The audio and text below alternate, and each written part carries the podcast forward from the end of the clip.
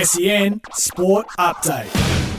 I'm Chelsea Ryan, and this is your SEN Sports News Update for car sales.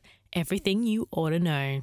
In AFL, the Magpies have stormed into the preliminary final, beating Freo by 20 points. They will now take on Sydney next weekend for a spot in the grand final. The AFL have also shifted the 2022 Brownlow medal count to Sunday night, September 18, to avoid clashing with Queen Elizabeth's funeral. In AFLW, the Crows have defeated the Kangaroos by 14. The Giants have thumped the newly formed Swans, while the Pies have scraped by against the Cats, and the Lions have thrashed the Suns by 73 points. In NRL, the Melbourne Storm have been knocked out of the final series by the Canberra Raiders. The Raiders finished strong in the upset win at AAMI Park with the final score 28 to 20. While the North Queensland Cowboys progressed to their first preliminary final since 2017 with a 32 to 30 win over the Cronulla Sharks. And coming up today is the second elimination final, the Sydney Roosters versus the Rabbitohs at Allianz Stadium.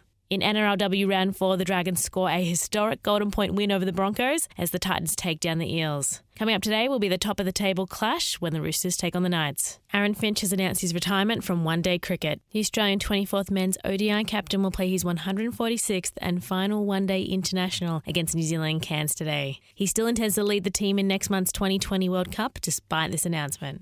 In tennis, Polish Iga Swiatek has been crowned US Open Women's Singles Champion, defeating Tunisian Ons Jabeur 6-2, 7-6. Early tomorrow morning, Norwegian Casper Ruud and Spaniard Carlos Alcaraz will battle it out for the men's, and Storm Sanders and John Peers have claimed the mixed doubles titles. They are the first all-Aussie tennis champion pair since 2001.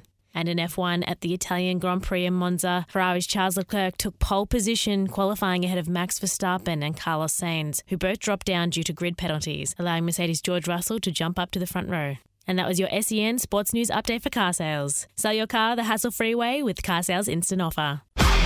SEN Sport Update.